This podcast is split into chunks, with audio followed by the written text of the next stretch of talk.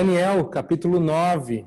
Abra sua Bíblia lá. Nós vamos fazer a leitura dos versos 4 a 19. Vocês já tiveram a apresentação desse capítulo inteiro. Hoje nós vamos focar na oração. E na próxima vez que estivermos juntos, nós vamos focar na resposta que foi dada à oração de Daniel.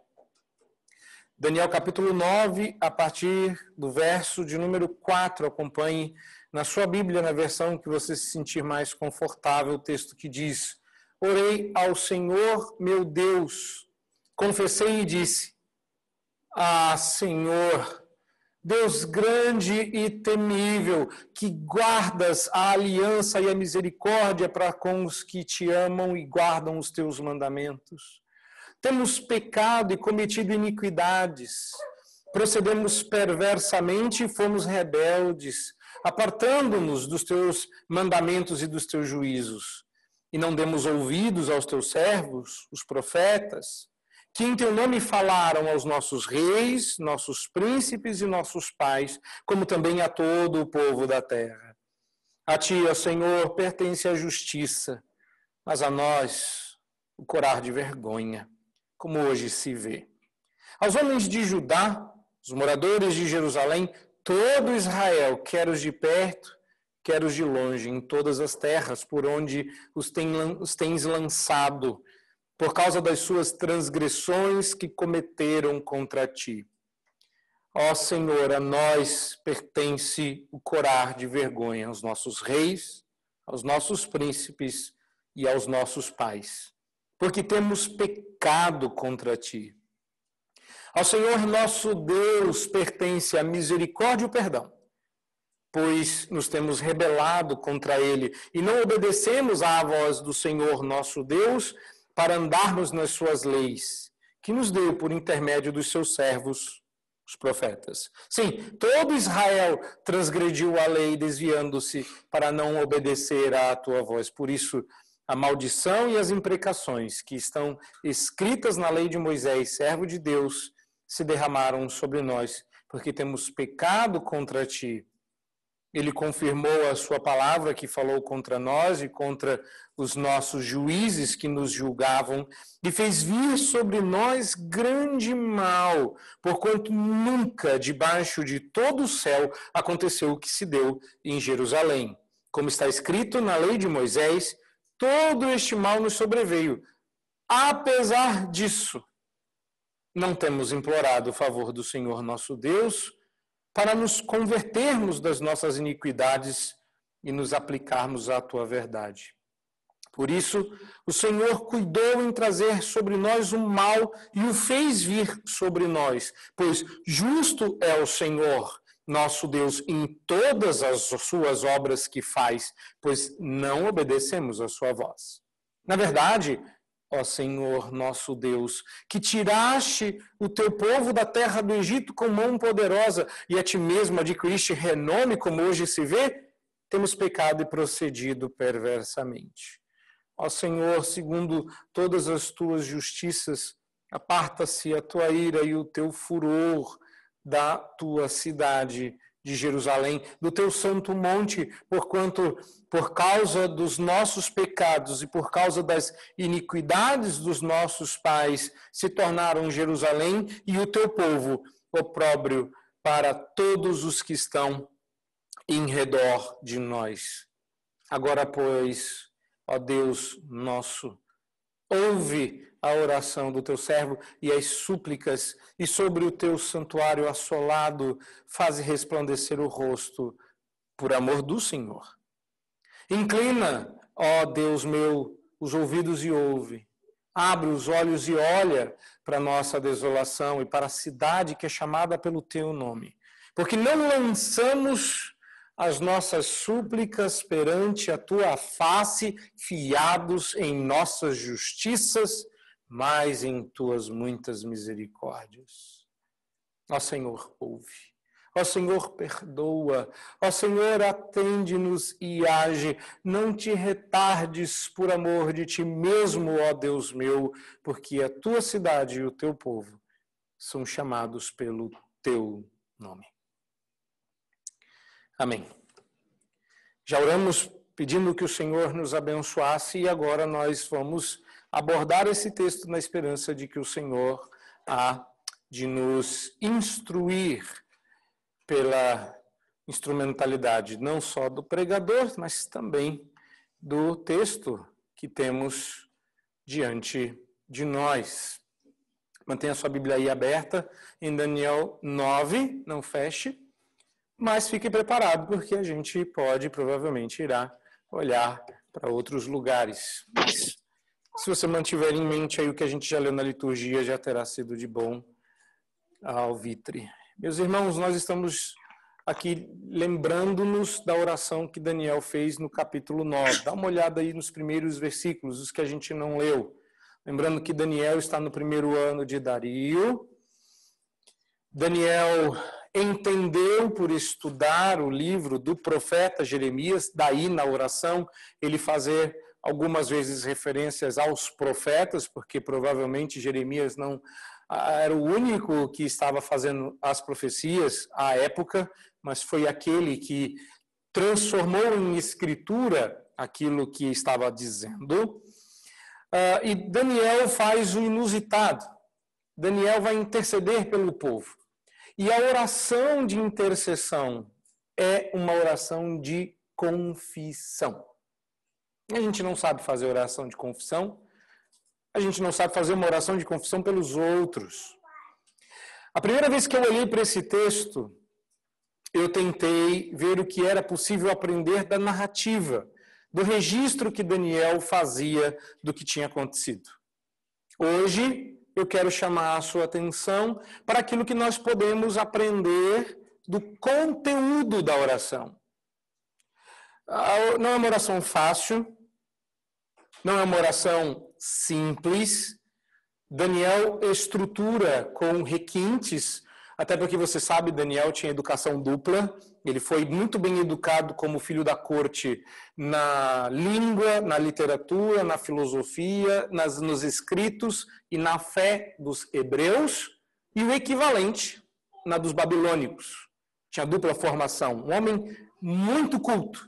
E, pelo que vimos até aqui na parte histórica, um homem extremamente capaz um homem em quem habitava, por graça de Deus, o espírito de excelência.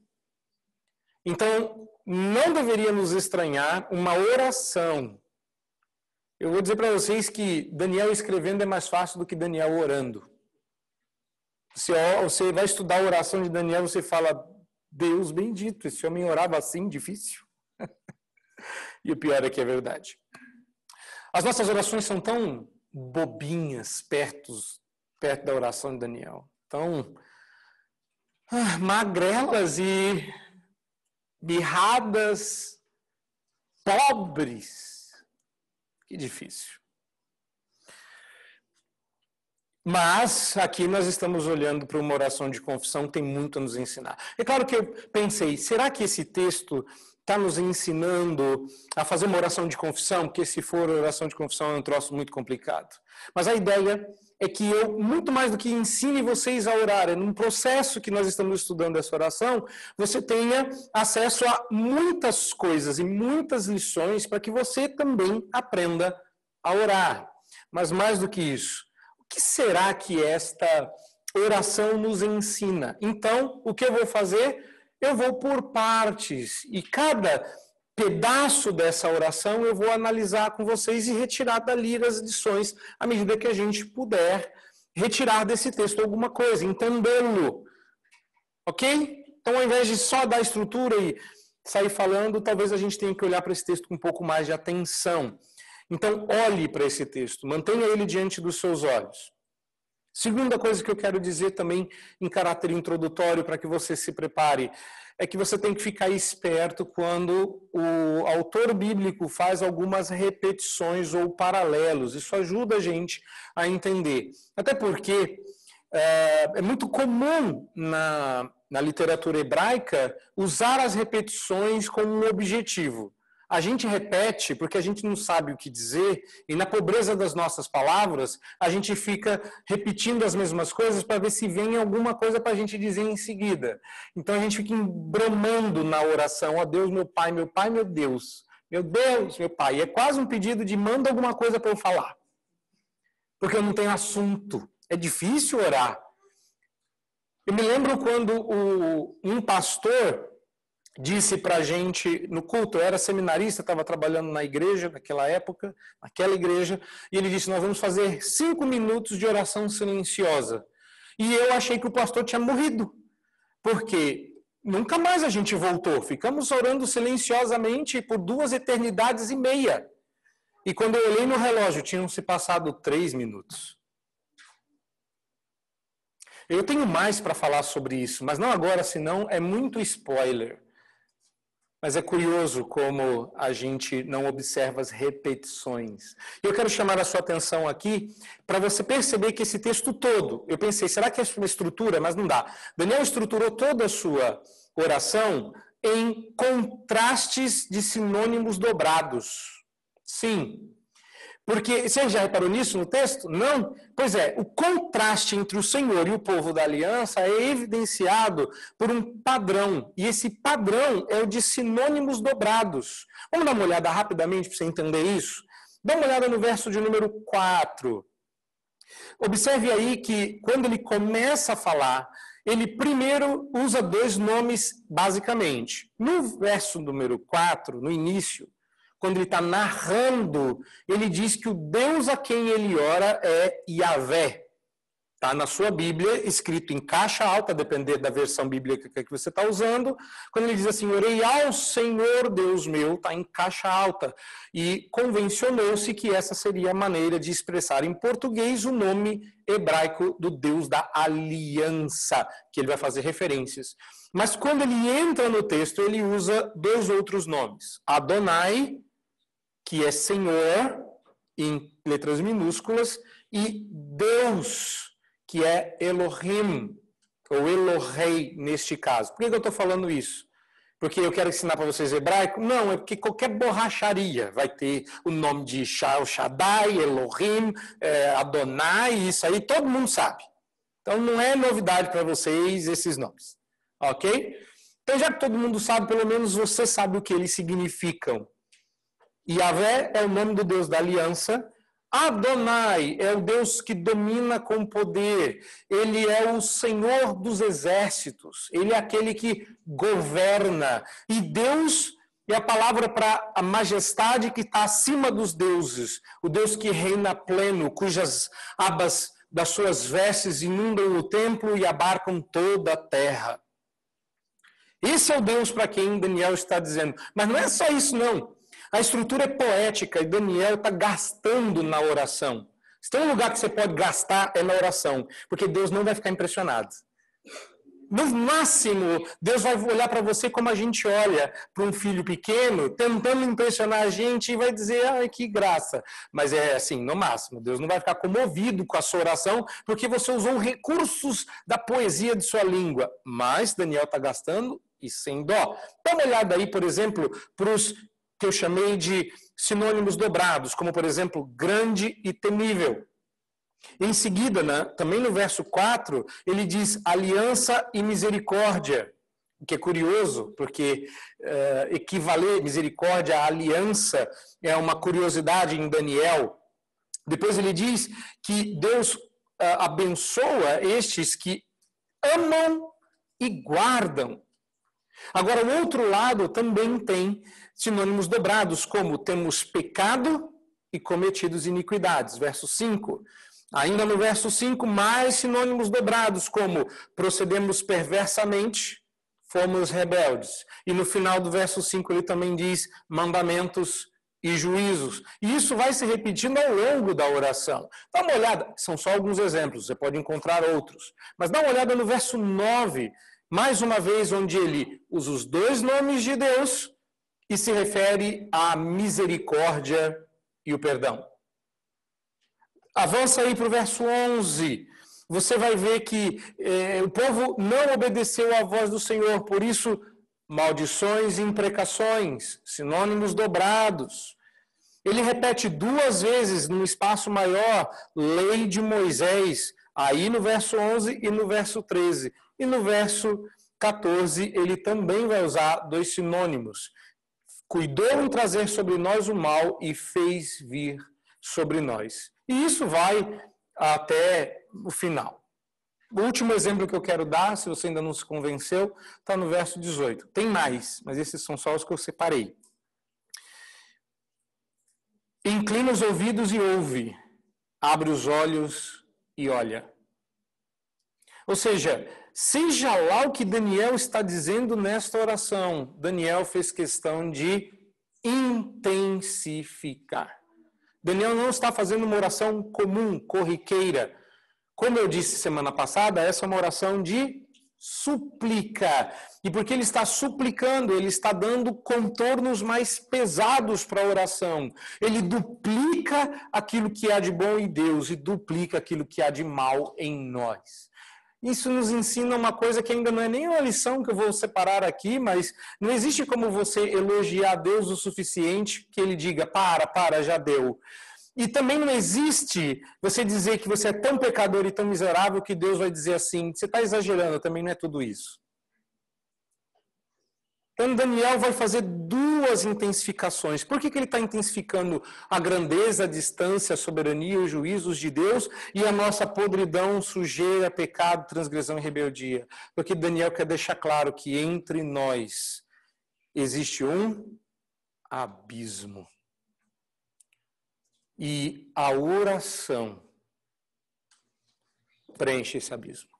A oração rompe o abismo. A oração faz com que você, tão distante e tão ignóbil à presença de Deus, seja não só aceito, mas ouvido. Não tem como, pelas suas obras, pela sua dignidade, pelo seu caráter, pela sua santidade, pela sua obediência, romper, ultrapassar este abismo. Mas a oração faz. A oração chega lá.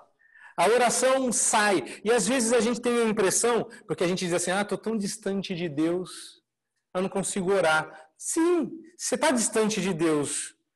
E Deus ouve, Deus olha, Deus atende e age. Então, no primeiro momento, eu vou explicar para vocês o que eu acredito estar aí na, na introdução desta oração. Vamos dar uma olhada para a introdução desta oração e começar a tirar lições deste texto. Versos de número 4 a 6. Eu vou reler para ficar mais fácil, tá? Então acompanhem aí. Ah, eu vou falar só do conteúdo da oração. Então vou começar com: Ah, Senhor, Deus grande e temível, que guardas a aliança e a misericórdia para com os que te amam e guardam os teus mandamentos. Temos pecado e cometido iniquidades procedemos perversamente e fomos rebeldes, apartando-nos dos teus mandamentos e juízos. E não demos ouvidos aos teus servos, os profetas, que em teu nome falaram aos nossos reis, príncipes e pais, como também a todo o povo da terra. Até aí. Aliás, você tem que aprender uma segunda coisa, um segundo segredinho hebraico. Quando uma palavra aparece, você deve prestar atenção. Quando essa palavra ou esse conceito aparece duas vezes, é o paralelismo de sinônimo ou sinônimos dobrados. Mas quando ela aparece três vezes, tem algo sério acontecendo. Assim como Isaías, antes de Daniel, disse que aqueles é, serafins não diziam que Deus era santo, mas santo, santo, santo, porque o hebraico não tem superlativo, e não, tão, não dava para dizer santíssimo. Uh, Daniel disse que os profetas falaram aos reis, aos príncipes e aos pais. Três ideias de caráter decrescente. A ideia aqui implica em repetição e em hierarquia. Quem é Deus e qual é o assunto da oração, prefazem, prefazem a introdução deste, uh, desta oração. Uh, outra coisa curiosa também de ver aqui nesse texto, e eu já apontei antes, é o fato de que Daniel linka, liga anexa misericórdia à aliança no verso de número 4, como quem diz que a aliança de Deus, aquela que ele tem conosco, aquela que se a gente quebra a gente morre, é, ele diz que essa aliança flui da misericórdia de Deus e não há na aliança nenhum mérito, nem valor das pessoas envolvidas. E às vezes a gente acha que a gente é o máximo. E eu estou dizendo, a gente não diz isso. A gente até acha que a gente não é grande coisa, mas assim, de 0 a 10 a gente é 3,5. E tem gente pior que a gente. Você está lembrando aí de uns que você fala, não vieram, tudo pecador. Não, tem uns que estão viajando, mas está pensando naquele que você convidou e nunca veio. Você está pensando naquele pecador que não quer saber de Deus. Você fala, ele, ele é um 0,75. Conheço uns que até são menos dois. Eu sou ruim, mas eu não sou ruim igual a ele. E Deus está dizendo o contrário aqui. Não existe valor nas pessoas com as quais ele, ele é, corta uma aliança. Ele não cortou aliança conosco porque ele achou a gente bonito ou anteviu que a gente iria cantar bonitos louvores. Imagina se a gente erra o tom, o que, que fica? É que Deus aceita nosso louvor? Fala, errou, não vou aceitar. Não quero mais. Já se isso acontece? Deus nos livre. Irmãos, não há nada em nós que faça com que Deus queira que a gente entre na, em aliança com, com Ele. Então, a primeira coisa que Daniel vai fazer é confessar que, em primeiro lugar, a natureza graciosa da aliança de Deus está alicerçada em sua bondade. Daniel reconheceu logo de início que ele não está falando com um Deus qualquer, mas com um Deus que ele chamou de grande e temível. E o drama é saber que Deus espalha a sua grandeza e glória para que o temor dele esteja diante dos nossos olhos e a gente mesmo assim não precisa ter medo.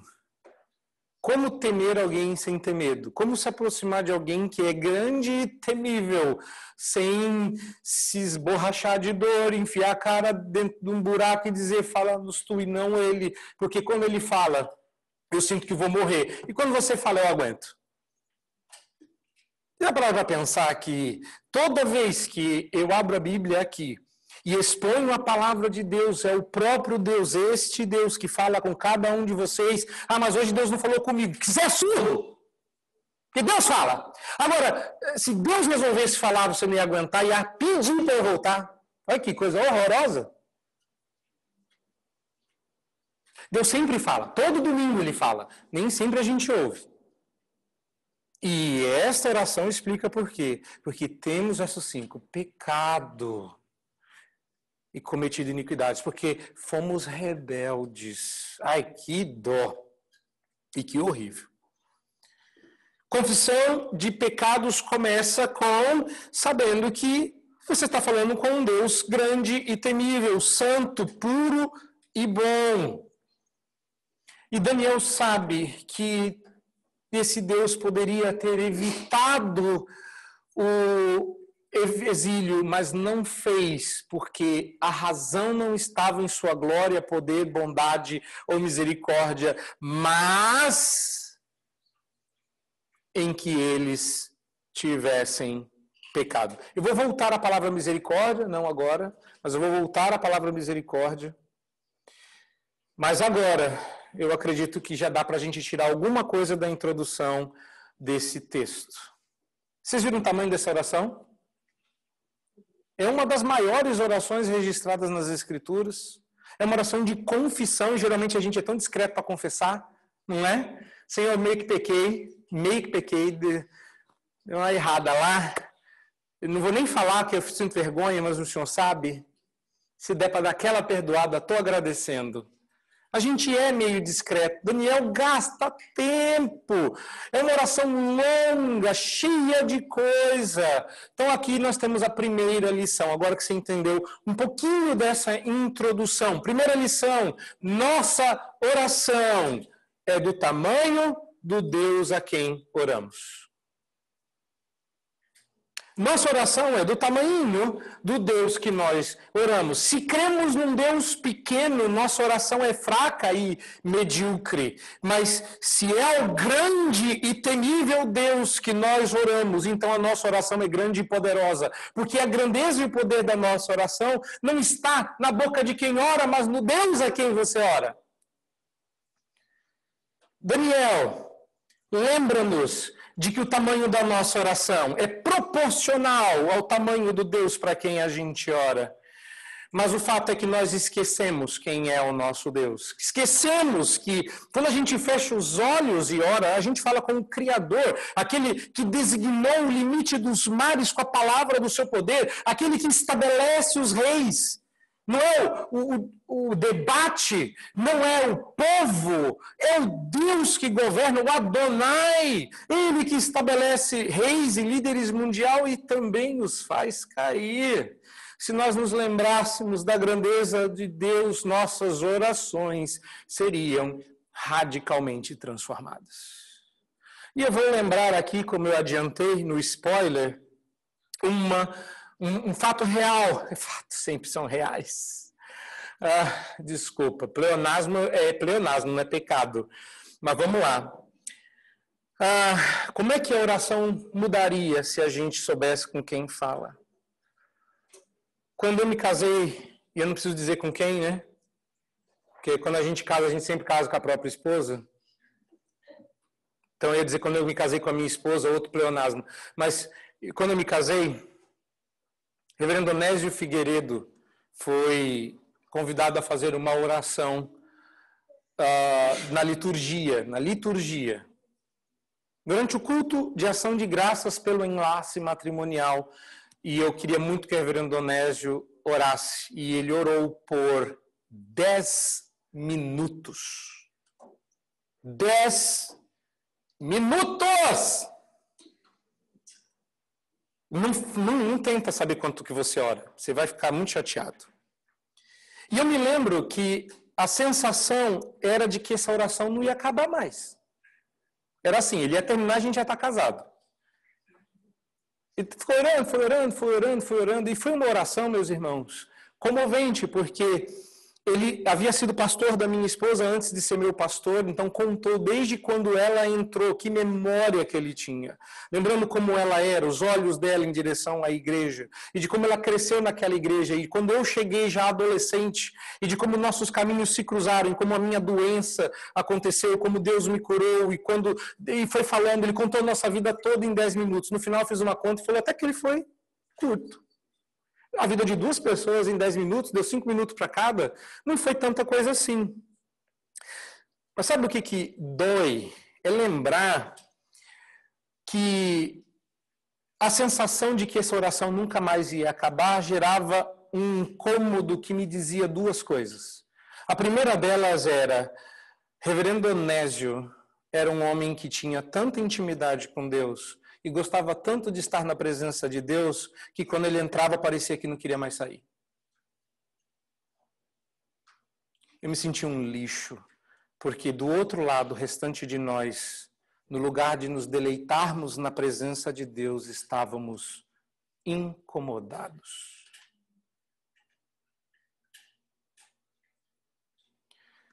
Daniel entrou na presença de Deus e sabe-se lá quanto tempo ele gastou nessa oração, cujo teor a gente só tem o resumo, mas quando você sabe o tamanho do seu Deus, o tamanho da sua oração muda. Quando você sabe na presença de quem você está entrando e a oração está permitindo e que abismo foi vencido, você aproveita para estar tá junto. Assim como você não via a hora de rever os seus irmãos e gosta de estar na presença de certas pessoas, a oração tem que gerar em nós o gosto de estar na presença de Deus. Então eu me sinto muito tocado quando me lembro até hoje da oração do reverendo Onésio, porque eu estava incomodado que essa oração não terminava e ele à vontade com Deus. Essa é a primeira lição. Só que hoje a gente tem quatro, então deixa eu andar. Eu quero ler com vocês dos versos 7 a 10. Eu acredito que a estrutura da oração está descrita aqui. Daniel canta a bola da estrutura da oração. Eu quero que vocês reparem, quando eu leio dos versos 7 a 10, que Daniel está dizendo que ao Senhor pertence a justiça e a nós o corar de vergonha, e ao Senhor pertence o perdão. Perceba aí os três elementos: justiça, vergonha, perdão.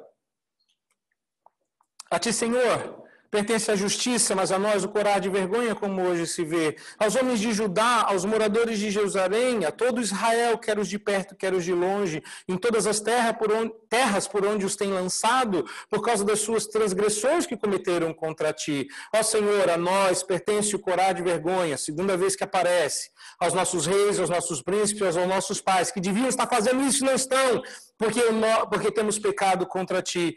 Ao Senhor, porém, nosso Deus, pertence a misericórdia e o perdão, pois nos temos rebelado contra ele e não obedecemos à voz do Senhor nosso Deus para andarmos nas suas leis que nos deu por intermédio dos seus servos, os profetas. Então dá uma olhadinha aí nesses versos, porque Daniel começa reconhecendo que Deus tinha o direito de fazer conforme estava fazendo em seu tempo. E Deus poderia até fazer pior. Mas uma das coisas que fica muito claro aqui é que confessar não é encontrar desculpas para o mal feito. Daniel não está explicando que deu ruim. Daniel não está dizendo, olha, é, o senhor tem que entender que também, né? A gente teve cada rei, cada príncipe, cada pai, e ele está dizendo, não, Confessar é reconhecer o direito do justo e da justiça sobre o injusto. Que não é o que você faz quando você briga com o seu querido. Que não é o que você tem em casa. Em casa você é sem vergonha. Porque em casa você dá explicação. Você machuca o seu cônjuge e diz: eh, não era bem isso que eu queria dizer. Confessar não é isso. Confessar não é pedir perdão. Confessar é dizer, naquela hora que eu falei aquilo, eu queria te ferir. E eu sabia que isso ia te ferir. Você me perdoa? Você nunca ouviu uma confissão dessa? Você nunca ouviu uma confissão que diz, sabe aquele momento que você se sentiu machucado? Era exatamente o que eu queria. Sabe aquele momento em que você se sentiu humilhado? Eu queria fazer isso. Então você me perdoa. Às vezes a gente não quer, às vezes a gente não era essa a intenção. Mas quando for confessar pecado é dizer isso. E é exatamente isso que você está vendo aqui. E na oração, como é para Deus, numa oração, confissão, nós também podemos reconhecer que esperamos que o Senhor nos ouça com ouvidos de misericórdia. E mais uma vez, você tem aqui.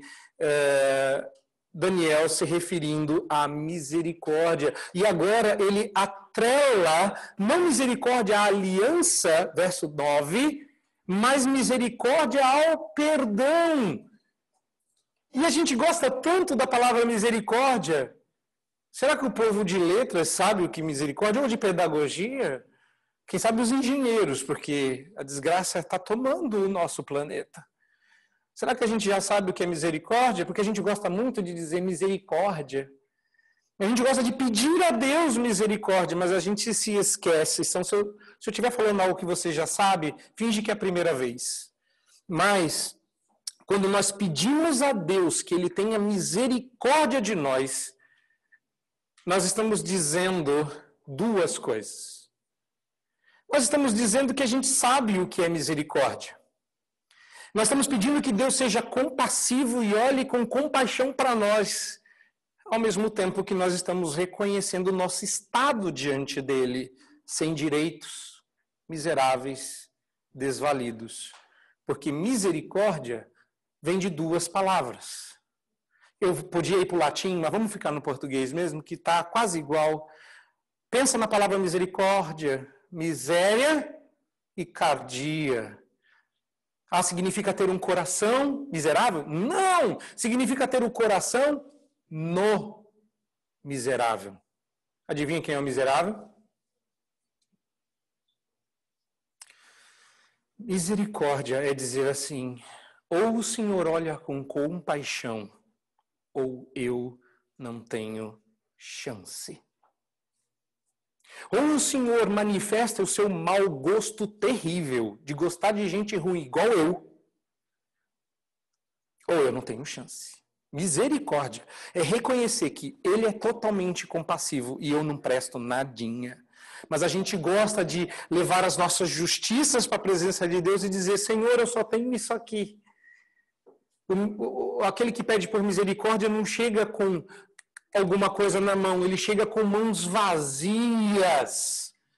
Ele chega sem nada para oferecer, ele chega diante da presença do Rei de toda a glória, e depois da pergunta: O que é que você me traz? Ele diz: Nada.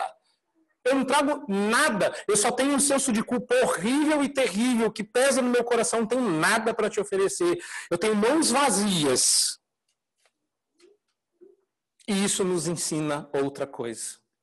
Porque reparou que neste momento, eu lembrei a vocês, Daniel está dizendo que ao Senhor pertence a justiça, a nós corar de vergonha e a ele o perdão. Então, uma lição que eu gostaria de tirar daqui é que Deus é sempre fiel e Daniel sabia disso. Só que ele não está falando aqui da parte boa que a gente geralmente usa a expressão Deus fiel. Não, em Deus não existe frustração. E isso não é necessariamente bom para nós. Porque quando a gente pensa nos nossos benefícios, é muito bom que Deus seja fiel. Ó Deus, cumpre as suas promessas. Aleluia, glória a Deus. Mas Deus também é exata, perfeitamente fiel no cumprimento das suas ameaças. E Daniel sabia disso. Deus nunca disse que seria fiel somente às suas promessas benditas. Ele disse que ele seria fiel a aliança. A própria aliança é feita com base na misericórdia, mas quebrou a aliança. Quebrou a misericórdia. E na mesma aliança de amor e responsabilidade, o Senhor apresenta as bênçãos decorrentes do amor obediente e as maldições decorrentes da recalcitrante desobediência. E Deus é fiel para abençoar até a terceira e quarta geração daqueles que o amam e estraçalhar até mil gerações daqueles que o rejeitam. E Deus ser fiel significa que ele é uma faca de dois gumes, de dois fios, que ele corta para o lado da benção, mas ele também corta para o lado da maldição. E a gente nem sempre para para pensar nisso. Então, quando Daniel diz assim: o senhor tem todo o direito de fazer o que o senhor quiser, porque o senhor é justo, nós somos pecadores. Se alguma coisa a gente pode fazer é corar de vergonha, só isso. Agora, se o senhor não tiver misericórdia, não vai sobrar nada nem ninguém. E a gente sabia dessas condições e não cumpriu. Levítico, você está pensando no Deuteronômio 28, eu sei disso. Se você quiser conferir, fica à vontade. De, depois em casa você dá uma olhada, porque o texto é longo. E a primeira coisa que nos se apresenta são as bênçãos decorrentes da obediência. Depois você tem as maldições. É, é um texto longo, Deuteronômio 28. Então eu vou ler Levítico 25, 18, que é mais curtinho. Observai os meus estatutos, guardai os meus juízos e cumpri-os, e assim habitareis seguros na terra. A gente está só nesse verso 10 aqui, a gente precisa andar. Vamos ler os versos 11 a 15 para a gente tirar uma terceira lição de quatro.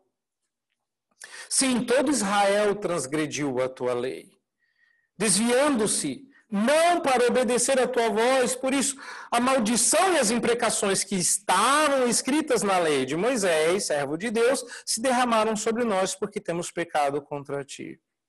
Ele confirmou a sua palavra que falou contra nós e contra os nossos juízes que nos julgavam e fez vir sobre nós grande mal, porquanto nunca debaixo de todo o céu aconteceu o que se deu em Jerusalém. Isso é verdade, porque ah, ah, o Egito era o sinônimo de pecado e graça de sair do pecado para a glória, e depois disso, Babilônia se tornou, e a experiência que eles tiveram no exílio babilônico, ainda que tenha sido um exílio babilônico, medo-persa, é, eles ainda usavam, tanto é que em, em, Apocalipse de João, o nome que vai ser usado lá é da Babilônia, não do Egito. Então, esses, essas duas, esses dois eventos se tornam muito emblemáticos. Então, Daniel está dizendo: olha, a gente já, já padeceu antes, mas nada igual o que está acontecendo aqui.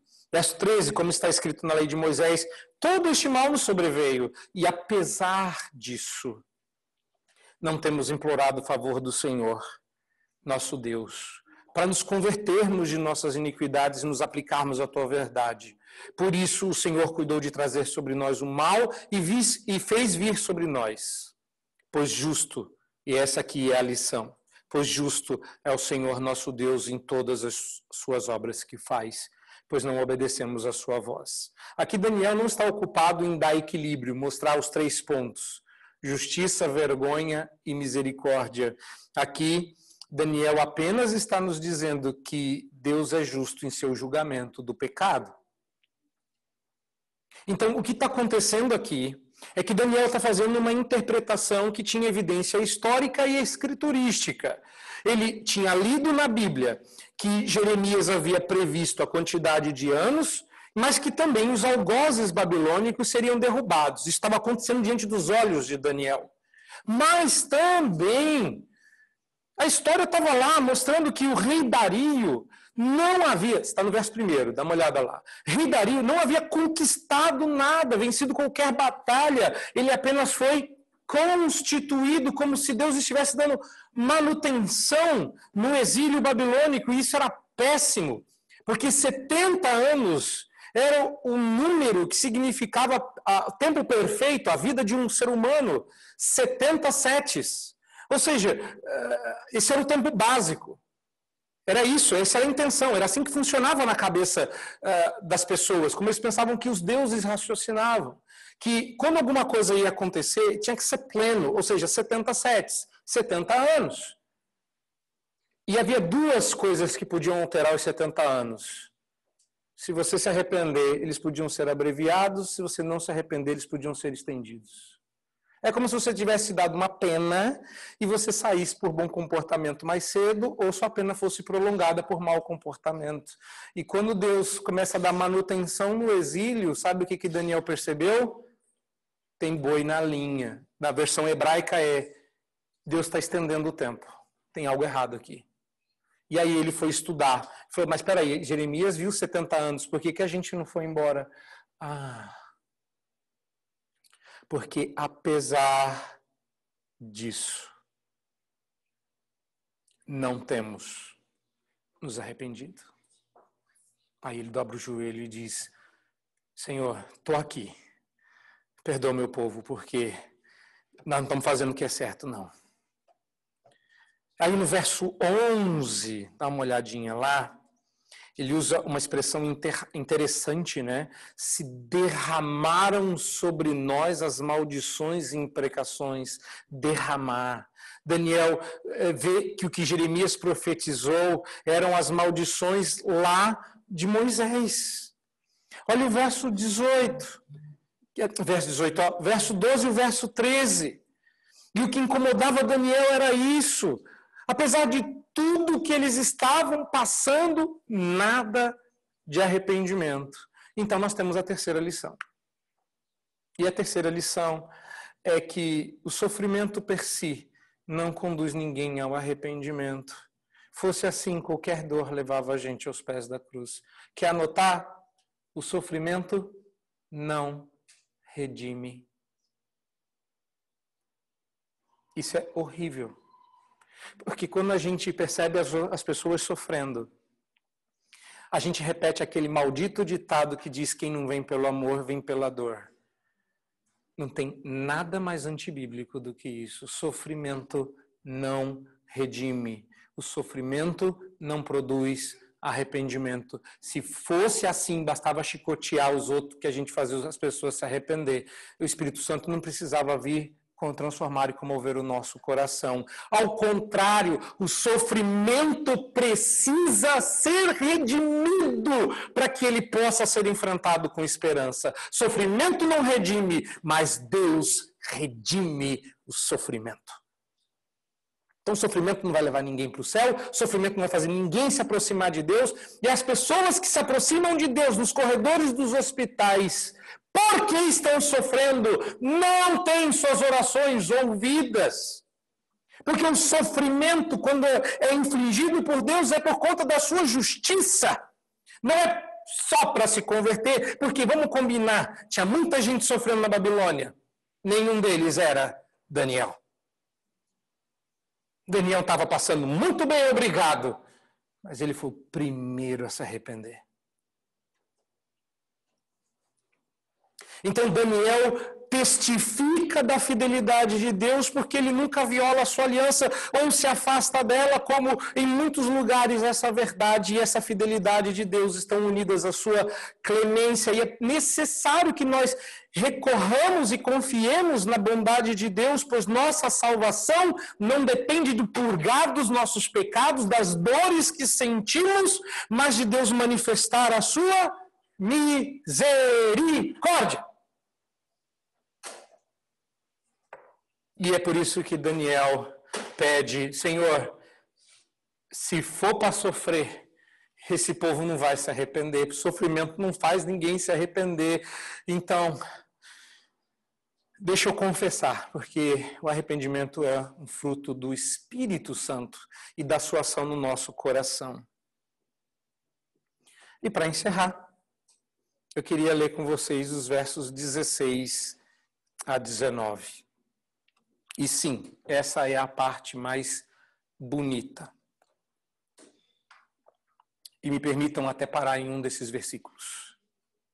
Ó Senhor, segundo todas as suas justiças, aparte-se a tua ira. Agora Daniel começa a pedir. Depois de tudo isso, Daniel começa a apelar a essa misericórdia, mas acrescenta aqui uma palavrinha que não está bem escrita mas que dá para a gente resumir, porque ela vai aparecer muito no Novo Testamento. Daniel se esgueira pela, pelas frestas da, da sala do trono, pelas, pelos buraquinhos que a misericórdia causa, mas quando ele é finalmente atendido, ele apela para a graça. Ó Senhor, segundo as tuas muitas justiças, meus irmãos, o que vocês vão ler agora é muito forte, porque Daniel vai apelar para justificação pela fé no Antigo Testamento. Isso aqui é uma profecia muito mais profunda do que vocês estão imaginando, porque Daniel não encontra outra saída senão justificação pela fé. Ele está prevendo Romanos, ele está prevendo 1 Coríntios, ele está prevendo o apóstolo Paulo, ele está prevendo a doutrina sobre a qual a igreja permanece ou cai, como disse Lutero, e ele diz: Senhor, segundo as tuas justiças, mas era a justiça de Deus que tinha posto eles lá.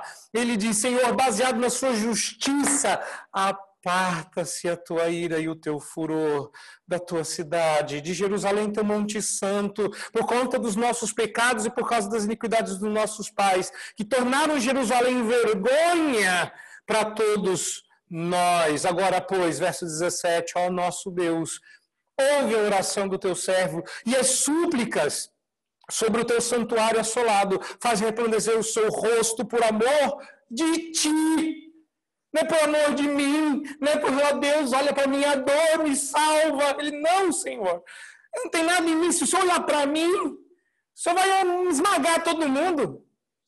Olha para o Senhor, olha para as justiças no Senhor. Gente, quando que é por amor do seu próprio nome, e do seu servo, do seu ungido escolhido. Deus iria fazer justiça e olhar com graça para Daniel. Daniel está apelando para Cristo. Isso é fabuloso. E como é que eu sei disso? Inclina, ó Deus, meus ouvidos e ouve. Abre os olhos e olha para a desolação e para a cidade que é chamada pelo teu nome, porque não lançamos as nossas súplicas perante a tua face, fiados em nossas justiças, mas em tuas muitas misericórdias. Que verso, senhores. Que verso.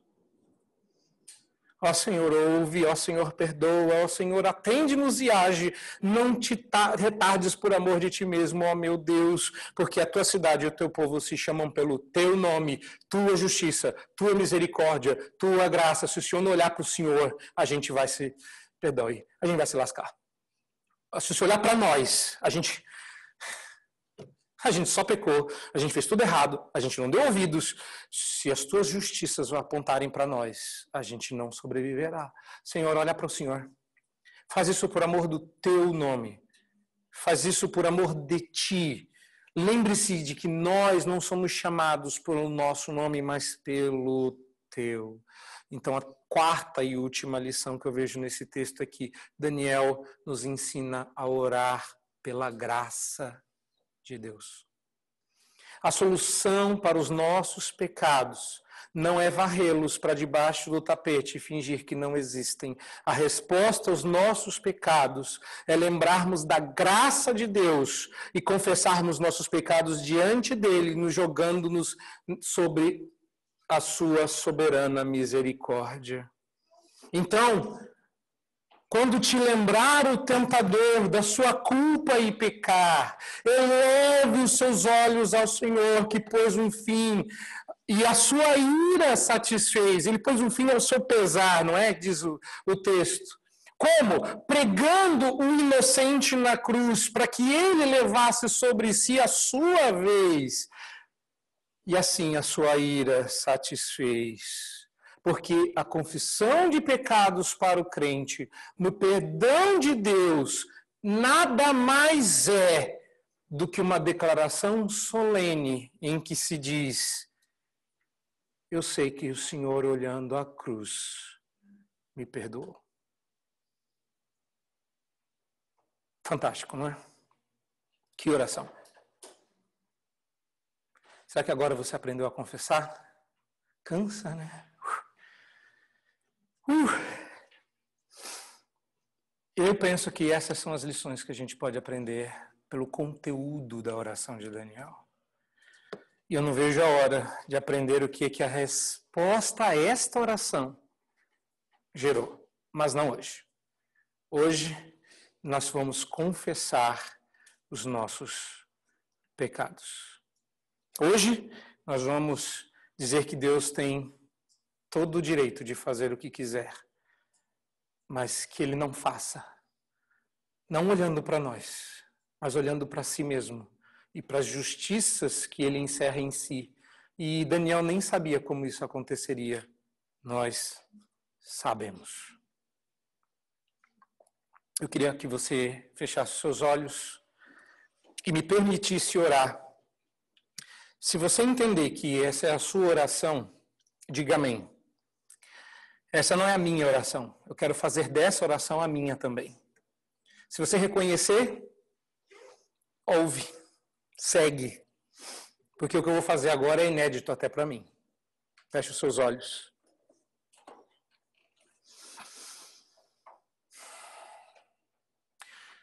Do fundo de um abismo, ó Deus, eu faço ouvir meu grito. Atenta lá dos altos céus a dor do pobre aflito. Mas ai, como hei de suportar o teu penetrante e puro olhar, se lembras o meu delito?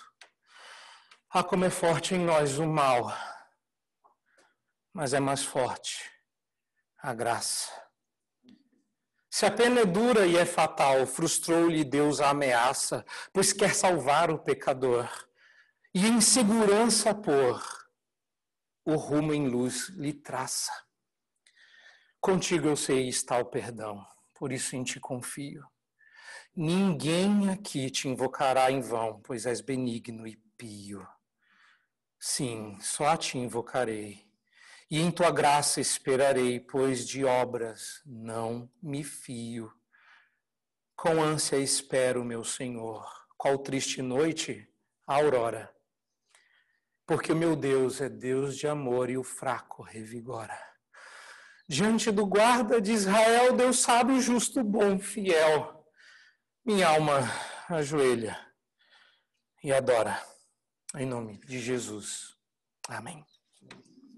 Que a graça do nosso Senhor e Salvador Jesus Cristo, o amor de Deus, o Pai e as ternas e doces consolações do Espírito Santo repousem sobre nós, teu povo, hoje e sempre.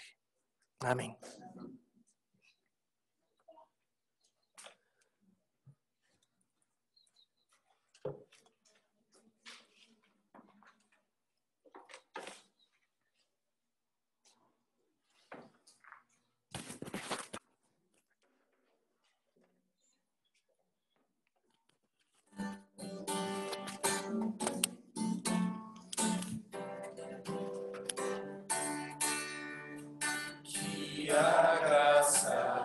Senhor Jesus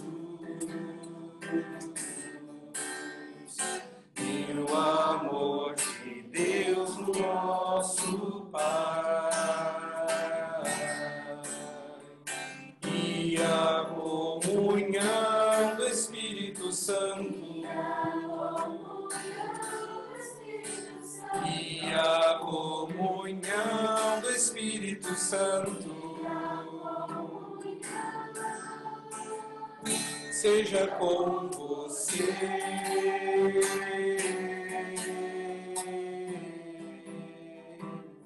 Seja com você.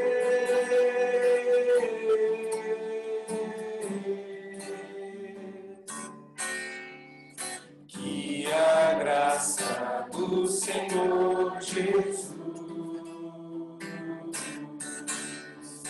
e o amor de Deus, o nosso Pai, e a comunhão do Espírito Santo, e a comunhão do Espírito Santo, seja com você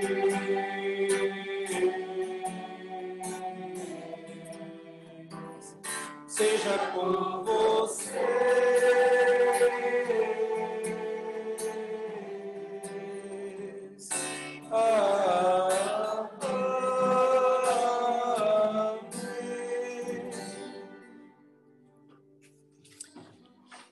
Louvado seja o nome do nosso Deus. Nós encerramos o culto, tendo em graça da aviso e comunicação, né? A gente quer ir embora orar. Eu sei. Vocês sabiam que durante essa semana eu orei mais do que nas outras? Pois é. Vamos ah, lembrar, essa semana tem?